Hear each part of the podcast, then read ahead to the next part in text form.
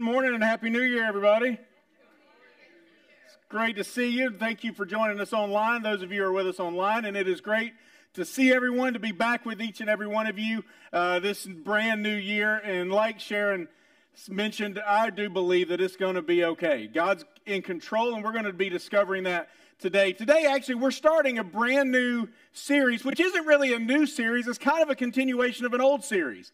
For those of you who were with us in twenty twenty-one, we started the Gospel of Mark, and for those of you who are new to Freedom, one of the things that we do here is we take a book of the Bible and we walk through it from beginning to end, and when we, when we once we start it, we finish it out. And so one of the things we did with Mark is we paused at Mark chapter ten, and we did so in the fall so we could get into Christmas and some other things. Uh, but part of the reason we did that is because Mark eleven through sixteen really focuses on the final week of Jesus' life.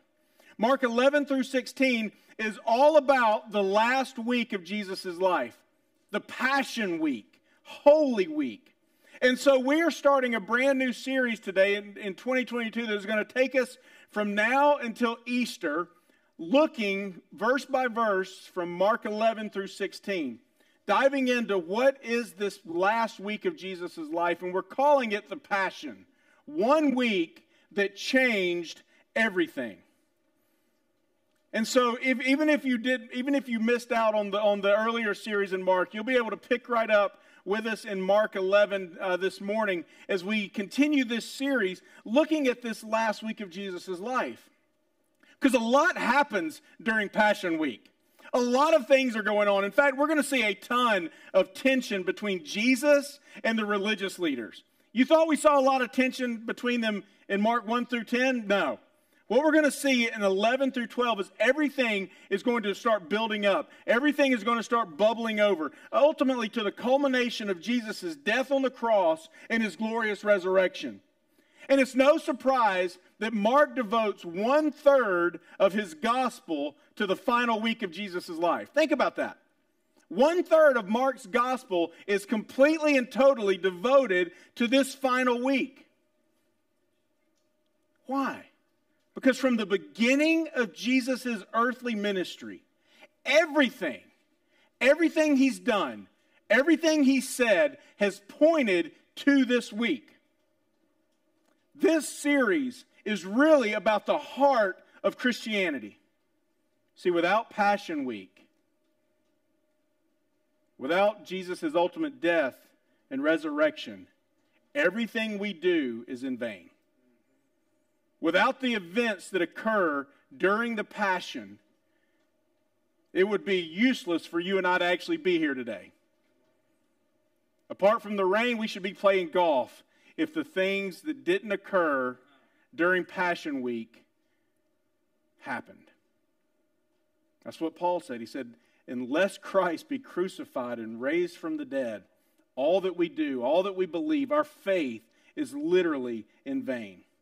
Now, Passion Week occurs during Passover. And for those of you who are familiar with Jewish history, you know that Passover is a celebration of Israel's deliverance out of Egypt.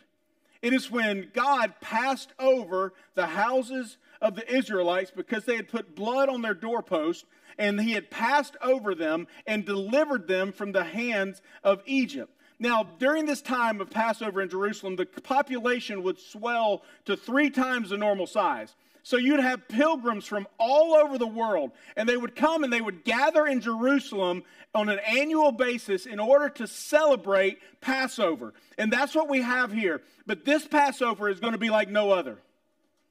As Paul d- d- talked about this Passover in First Corinthians five seven, he said this, "For Christ, our Passover lamb, has been sacrificed." And the events that begin today in, in the Passion Week of Jesus set all of that in motion. And this Passion Week begins with Jesus' entry into Jerusalem. Historically and traditionally, we call this the triumphal entry. Happened on Palm Sunday. And, and it is so important and so significant that all four Gospels talk about the, the triumphal entry of Jesus. Why? because the triumphal entry of Jesus is really a declaration of his kingship. It is Jesus declaring and making it completely known and certain that he is king. See, Jesus didn't come to Jerusalem to be made king. He was already king. Jesus came into Jerusalem on that triumphal entry to do so as the king. See, Jesus is King of Kings. Jesus is Lord of Lords. He is, always was, always will be king.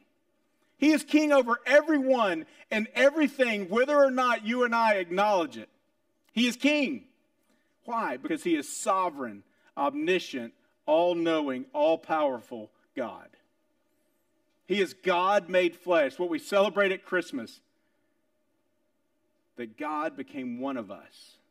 And that is why he is king. So he didn't come to be made king. He came to take possession of his kingdom. And he receives his kingdom by way of the cross.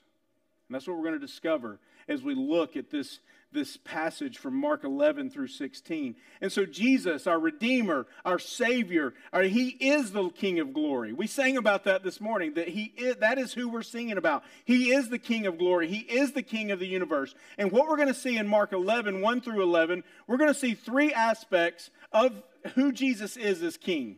And the first thing I want you to see is that Jesus is a king who is in control. Doesn't that make you feel good? To know that Jesus is a king who is in control? I don't know about you, but the last couple of years have felt a little bit out of control. Anybody? Just me? Awesome. Just me.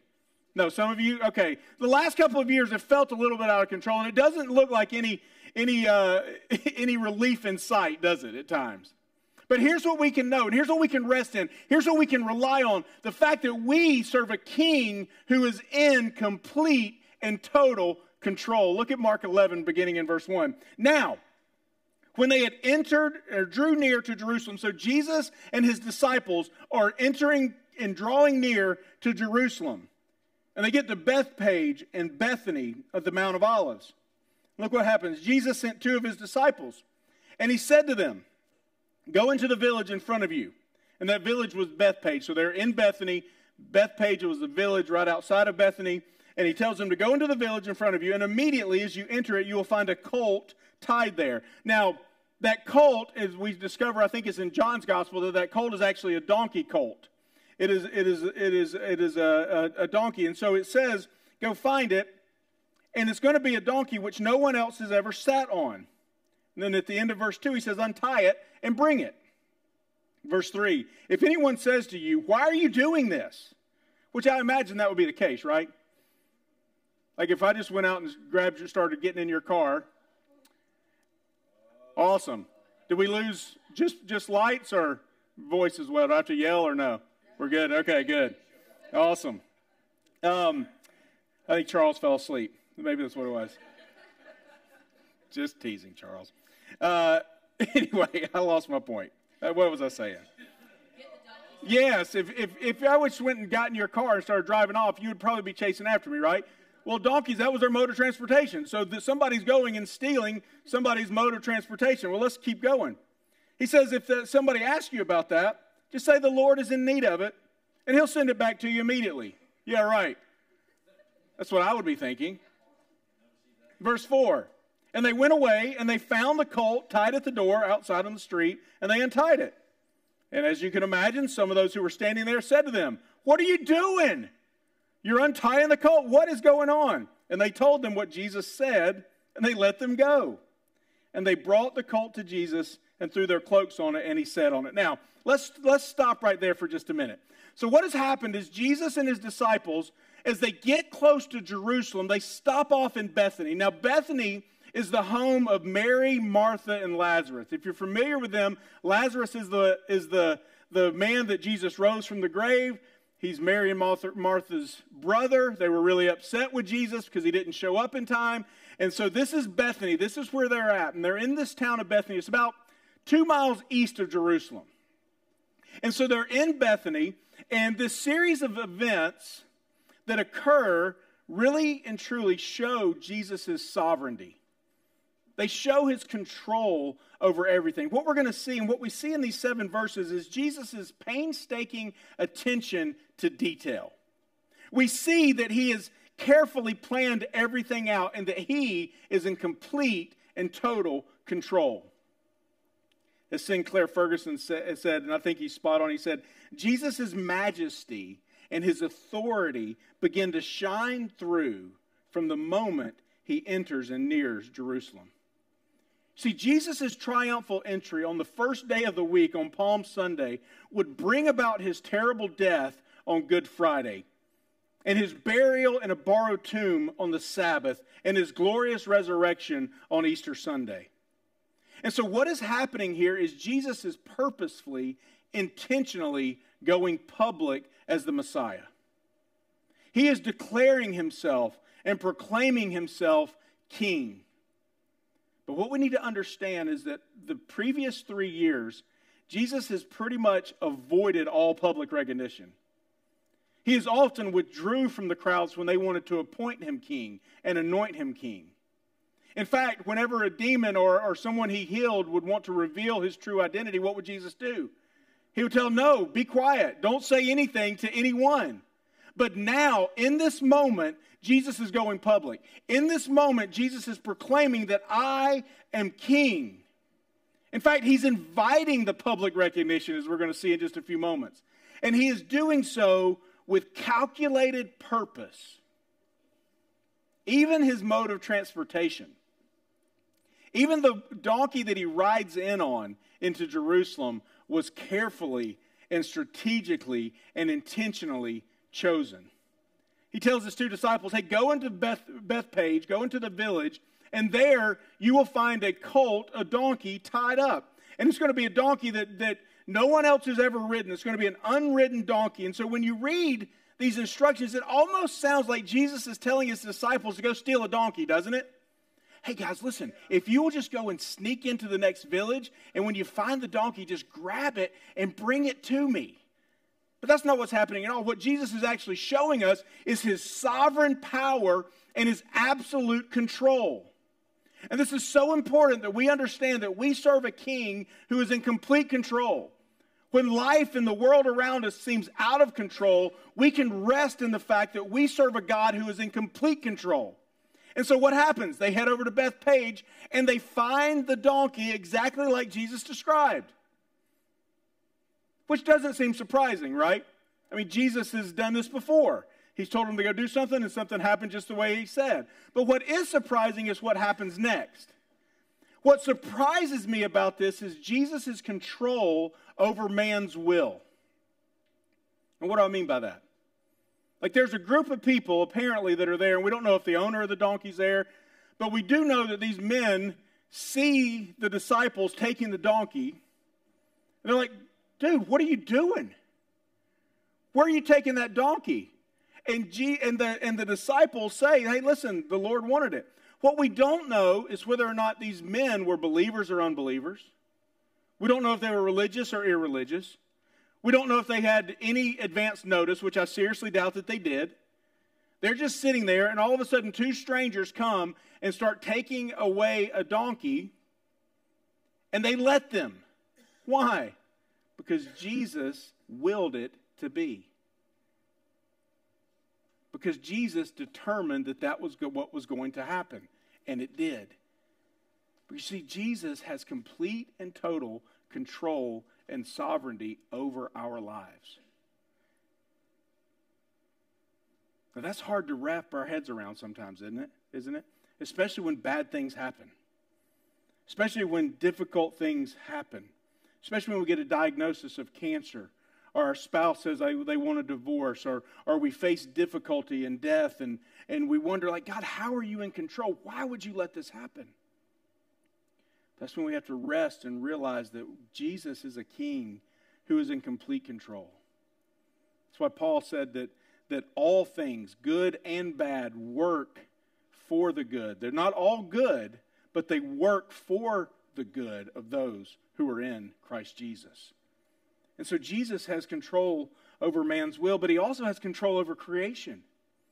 Listen, I don't, I don't know about you. Maybe you're a rancher or a cowboy. I'm not.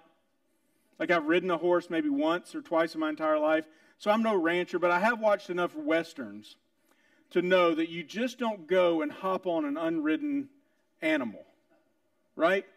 Like, you don't just go and jump on a donkey or a horse or anything, a colt, and say, hey, I'm going to ride you today. No, what happens to happen? They have to be broken. They have to be trained. But that's not what happens, is it? Jesus has so much control over his creation that they bring this unridden colt to Jesus, and he sits on it without breaking it, without training it, and he quietly and gently rides into Jerusalem. Why? Because he is completely and totally in control. Which leads to the question, why a donkey? And specifically, why an unridden donkey, right? That seems like such an odd thing for Jesus to go send his disciples. Like, I don't know if I were, like, if I were G- Jesus, I'd be like, okay, go get me the best stallion, the most beautiful horse with the, with the, you know, the saddle on it and like ready to be ridden. But that's not what he does. He goes, go get a donkey and one that's never been ridden, one that's never been sat on. Why? Because five hundred years earlier, the prophet Zechariah had said that the Messiah would come riding on the colt of a donkey. Listen to Zechariah nine nine. Rejoice greatly, O daughter of Zion. Shout aloud, O daughter of Jerusalem. Behold, your king is coming to you. Remember, this is a declaration of Jesus' kingship. Your king is coming to you, righteous and having salvation is he, humble and mounted on a donkey, on a colt, the foal of a donkey. What is Jesus doing? He is consciously, purposefully declaring himself king. He is pointing us to this prophecy in Zechariah nine, saying, I am fulfilling that prophecy today. Today in your presence, Jerusalem, your king is coming to you. Jesus rode into that donkey knowing exactly what he was doing. He was proclaiming himself king.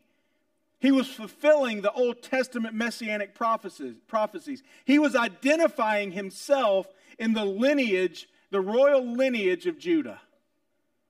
See, Jesus is in complete and total control, which we can rest in that, church. We can rest in the fact that we serve a king who is in complete control. If he took that much control and attention in this moment, in these seven verses, just think of how much control he wants to have in your life, in my life. When things seem to be falling apart, when life seems to be throwing everything at us, Jesus is looking at us like Sharon said, saying, I got this. It's gonna be okay. So we serve a king who is in control. But not only that, we serve a king who alone can save. We serve a king who alone can save. Look at verse eight. Verse eight says this, and many, this is after he's, he's sitting on the donkey, many spread their cloaks on the road, and others spread leafy branches that they had cut from the fields. And those who went before and those who were following. So just picture this massive parade of people heading from Bethany into Jerusalem, this two-mile trek going into the eastern gate of the city of Jerusalem. And you've got people in the front, and you've got people in the back of Jesus. And they're all shouting, Hosanna, Hosanna, blessed is he who comes in the name of the Lord. Hosanna, blessed is the king, the coming kingdom of our father David. Hosanna, Hosanna in the highest. So he mounts this donkey and this parade begins, and Jesus is publicly presenting himself as the Christ, the Messiah, the King. And the people recognize it, and they start shouting, Hosanna, the King is coming. Hosanna, here comes our King. Hosanna, the King of David has arrived.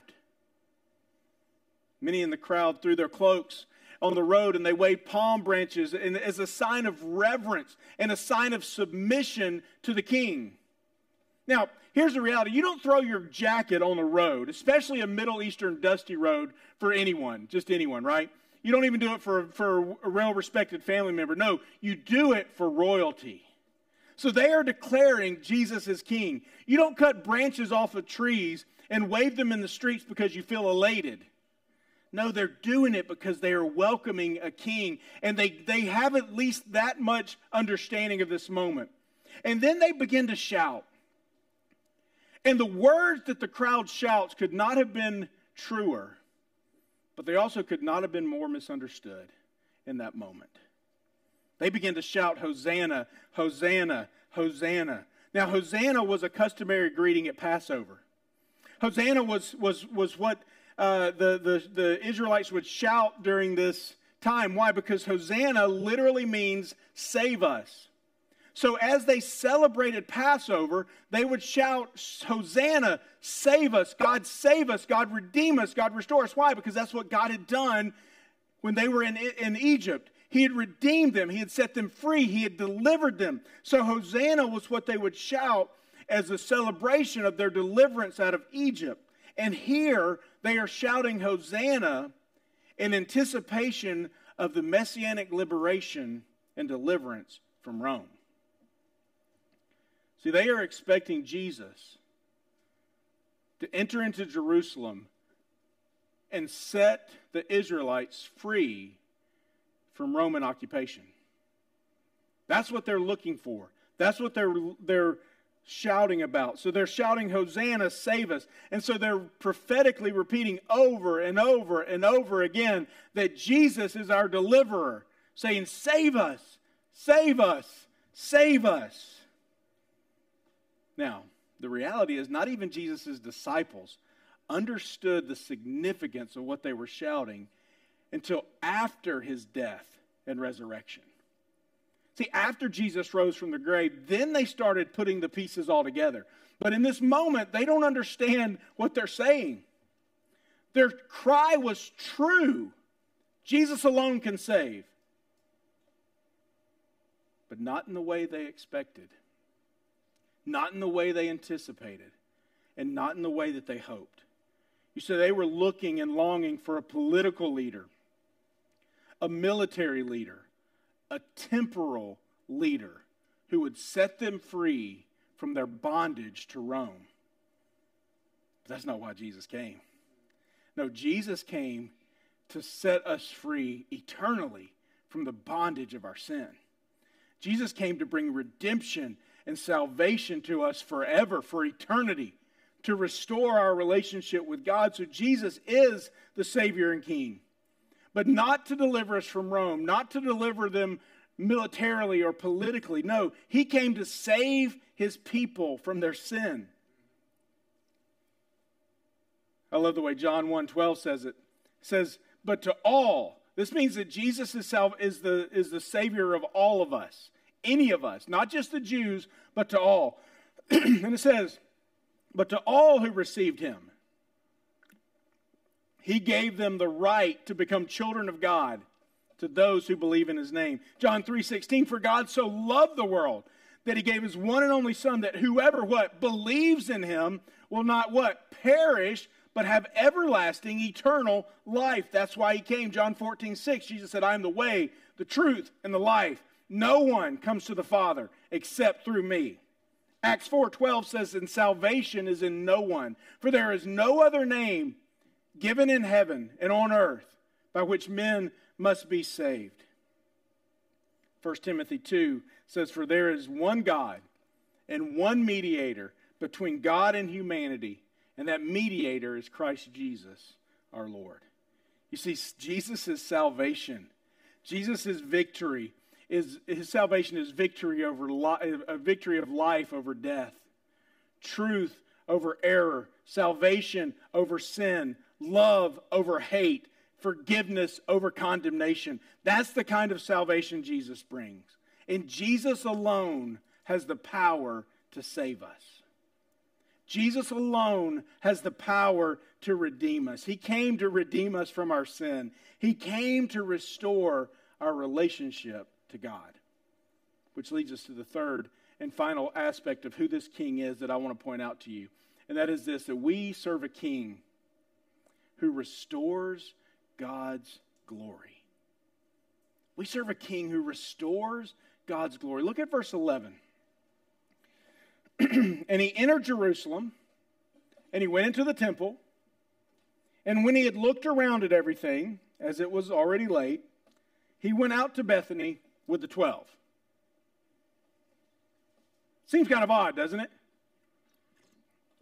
seems like a rather anticlimactic ending to this amazing story, this amazing events that just occurred. It seems like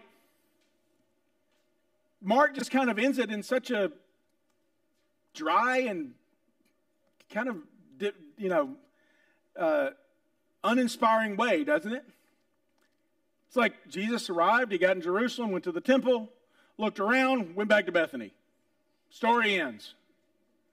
But I want you to see some incredible truth that is found in this one verse. This is amazing when you dig into it, because I want you, first of all, we have to remember where Jesus is at this time. He's in Jerusalem. And if you recall back in our earlier study of Mark, there was a time in Jesus' life and ministry where he set his heart and his mind toward Jerusalem. And he prophesied and he told his disciples that we are going to Jerusalem. And when we go to Jerusalem, I am going to suffer and die there. And now he has arrived in Jerusalem. But Jerusalem was not Jesus' ultimate destination. His ultimate destination was the temple. Why? Because the temple is where the sacrifices were made. See, Jesus went to Jerusalem not just to go to the city, but to go to the cross. He went to Jerusalem in order to be the sacrifice that would take away our sin. And so Jesus comes to the temple, to the place where sacrifices were made. Why? Because he is the Passover lamb who came to take away the sins of the world. John's gospel tells that the word tells us the word became flesh and dwelt among us. What that word dwelt among us literally means is tabernacled among us. Now, if you can, if you recall your Old Testament history, you know that the tabernacle, which eventually became the temple, was where the Israelites, as they were traveling uh, those forty years in the desert, where they would set up this tabernacle, and that's where they would offer sacrifices. That's where they would they would gather to worship God. And so what Jesus is, is saying, or what God is saying through through John's gospel, is that Jesus is the tabernacle. He came to fulfill all the sacrificial requirements of the temple, of the tabernacle. He came to, to once and for all finish the sacrificial system and usher you and I into the presence of God. And that's what we see here. And it's significant because Jesus, everything he did pointed to the tabernacle, to the temple, to the sacrificial system. In fact, Jesus said, "Destroy this temple, and in three days I will rise it again." He wasn't talking about the building. He was talking about himself. He's saying, I am the temple. I am the place where you come to know God. I am the place that will be the ultimate sacrifice for your sin. But here's the other thing I want you to see. I want you to see the beauty of verse eleven.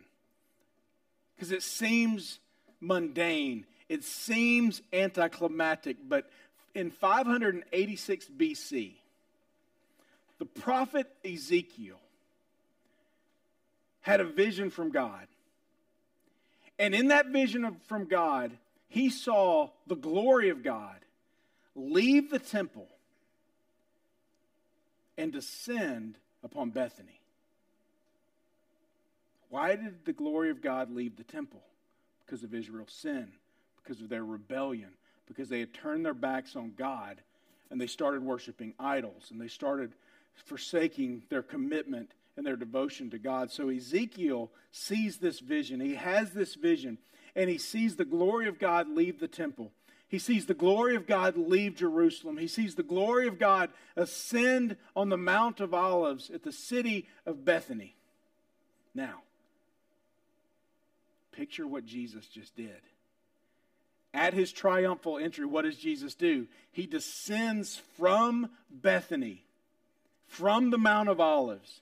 He enters the east gate of the holy city, and he goes into the temple. Do you see what happened? Jesus has brought the glory of God back into the temple. In five eighty-six B C, the glory left the temple. Now, at Jesus' triumphal entry, the glory returns to the temple. Jesus is the glory of God. And he came to restore that, and he came to bring that. In other words, what he's saying is that I am the King of glory, and I'm in your midst, and you are in my presence, and I came to restore the glory of God back into our lives. Many of you have heard that the chief end of man is to glorify God and enjoy him forever. We can't glorify God apart from Jesus Christ. The way you and I bring glory to God is by receiving the salvation that Jesus brings. And when we receive the salvation that Jesus brings, then and only then are we able to bring glory to God. And so what Jesus does in this moment is he is restoring the glory of God back where it belongs.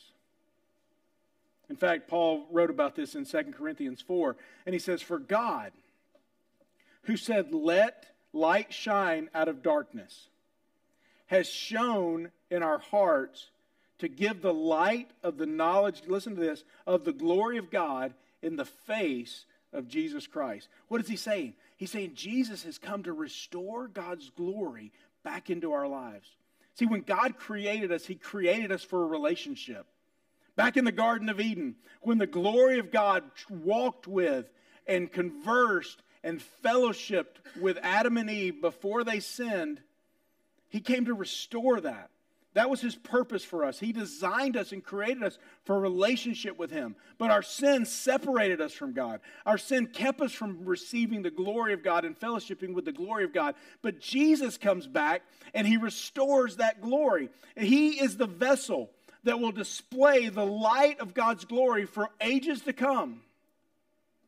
In fact, if you read the book of Revelation, in Revelation chapter twenty-one, it talks about this heavenly city of Jerusalem, this new Jerusalem that will be restored, where we as Christ's followers will be gathered together to worship him forever and ever. And here's what it says. It says that the, the city will not need lights. It will be illuminated by the glory of Christ Jesus. In fact, it says the glory of God will illuminate it. The Lamb, the Lamb, what Lamb? The Passover Lamb, Jesus, will be its light, Revelation twenty-one, twenty-three. See, it was from his face, his beauty, that restored the glory of God, and he still is the light to the world.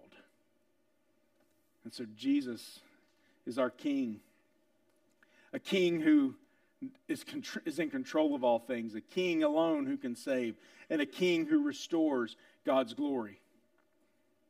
And see, what we know is that our King has come, but our King is also coming back. The first time Jesus came, very few bowed before him. The next time Jesus comes, Paul says in Philippians that every knee will bow and every tongue will confess that Jesus Christ is King and he is Lord. The first time Jesus rode into Jerusalem, he rode in on a donkey. And that is significant because oftentimes when kings would go out to battle and they would win the battle in victory, they would come riding in on a donkey because that donkey represented peace. See, the first time Jesus rode into Jerusalem, he came to bring peace between us and God. The second time Jesus returns, he's going to be riding on a horse. When kings rode in a horse, that meant a conquering king was coming. So this moment in Jesus' life is incredibly significant, which should give us pause to reflect and think on our own relationship with Jesus. It should cause us to pause and reflect on how well are we following Jesus? What does our loyalty to Jesus look like? Because he is King, whether we want to acknowledge it or not. Jesus Christ is King. So this year, twenty twenty-two, we start a brand new year. And I think brand new years are always great times of reflection. It's a great time to examine our own lives and, and, and determine where we are with Jesus. What does our devotion to him look like? What does our loyalty to him look like? How well are we following him? And so, you know, as I think about this passage, I, I wonder, are we ready to obey and surrender to him even when his instructions seem puzzling? Because you know those two disciples like, he's got to be crazy. He's sending us to go steal a donkey. And listen, the reality is Jesus may ask us to obey him in some crazy things, at least from a hum- human perspective. Are we willing to do that? Are we willing to lay down our cloaks, our leaves, spread them on in front of him to honor him, even though it seems bizarre? Or have we so domesticated and trivialized our Christian commitment, our devotion to Jesus, that we simply look to him as someone who will help us do the things we want to do anyway? That's the reflection. That's what we need to think about. Is Jesus, ultimately the question is, is Jesus your King?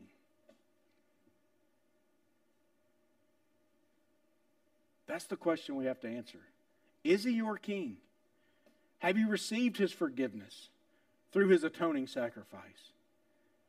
Have you received the salvation that he alone can bring? Have you submitted to him completely and fully? Are you willing to follow him wherever he leads you? Those are the questions we have to ask. For those of us here this morning that are not Christ followers, here's what I want you to hear. I want you to hear that we have a King who is mighty to save. He wants to offer you forgiveness. He wants to offer you grace. He wants to turn your condemnation into restoration. And he came to restore the relationship that you can have with God. And so I would say, if you're not a follower of Jesus, begin this year by submitting your life to him, by receiving this gift of forgiveness that he offers, by surrendering and submitting and following him. And for those of us who are Christ followers, I think we need to understand that, one, we have a King who's in control. Listen, church, even when life seems out of control, even when things seem to be falling apart, Jesus is still at the helm. He is still one hundred percent in control. And we can rest in that, and we can trust in that, and we can place our faith in that. But not only that, we have a King who restores God's glory. See, the chief end, the reason God created us is that we would bring glory to God and enjoy him forever. And we have an opportunity to begin twenty twenty-two saying, you know what, God, that is my purpose. That is why I am here, to bring glory to you. Whatever you ask, wherever you lead, that's what I'm going to do. I'm going to bring glory to you. Let's pray. Now I want to do things a little bit different in our prayer time this morning. I want to kind of lead and guide us in a, in a prayer, in a time of prayer where you have an opportunity to pray, just right there where you're seated. Because I don't know what you need this morning. I don't know what kind of King you need in your life this morning. Some of you are here and you're, need, you're in need of a King who's in control. You feel like life is out of control. You feel like things are spinning and you just have no control. Plates are falling and just life seems disrupted and dismantled, and you need a King that is in control. Others of you, you may need a King that, that is there to save. He's mighty to save, who alone can save. And some of us need a King who can restore glory in our lives. And so I just want to give us a few moments just to res- re- respond in faith, but I want you to reflect on your own life and just ask, Jesus, what King do I need? And so just in your own words, it's your, it's right there, just make that seat that you're sitting in kind of your own tabernacle, your own altar, and just spend a few moments reflecting and saying, Jesus, what kind of King do I need? Maybe it's all three. Maybe the picture of this King that we see in the triumphal entry is, is the King that you need. You need a King that is in control, that can save, and that can restore God's glory.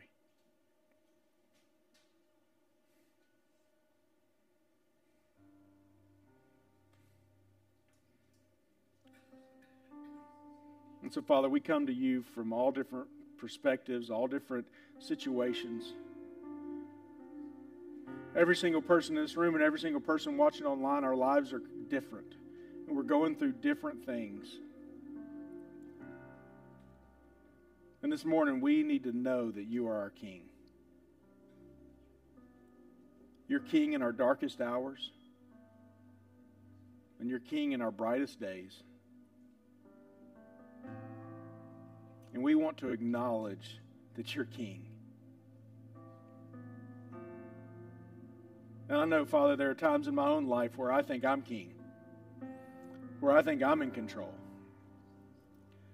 where I want to take the reins of my life. And Father, I repent of those times. And if that's you, I encourage you to repent of those times. Just say, Jesus, I'm sorry for trying to take control. You are the King, not me.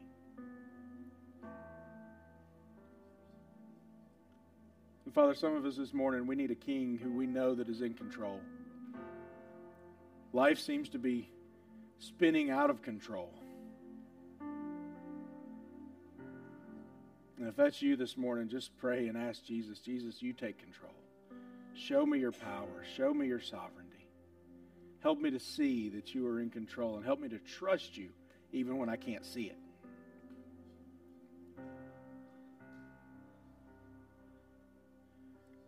And Father, some of us need a King who is mighty to save. Perhaps it's for salvation. Perhaps we've never placed our trust in you, and, and that's where we begin. But for others of us, we need a King who can save us from the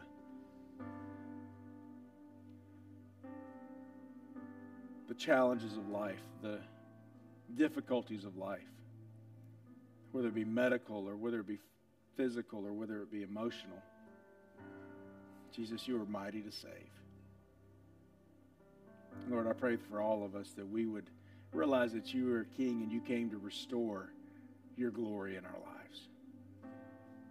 May this year be a year where we live for your glory and your glory alone. May that be our purpose, and maybe that be our passion, that we would do anything and everything we can to bring glory to you and to enjoy you, because you came as a King to restore glory. Jesus, we thank you for your kingdom. We thank you that you are the reigning King. We pray that you would reign in our lives. In Jesus' name, amen. Now, church, we're going to conclude our time of worship this morning with communion. Can't think of a better way to acknowledge that Jesus is our King than by celebrating communion as a church family. Because all that is possible because of his broken body and his shed blood on our behalf. Now, if you're new to Freedom, you haven't been around here, the way we do communion, we have four stations set up in the four corners of this room. And we invite anyone who is a Christ follower. You don't have to be a member of our church, but anyone who is a Christ follower, we invite you to come at your leisure over this as we worship Jesus through this next song, and take and receive communion. Many people choose to do it as a family or family and friends.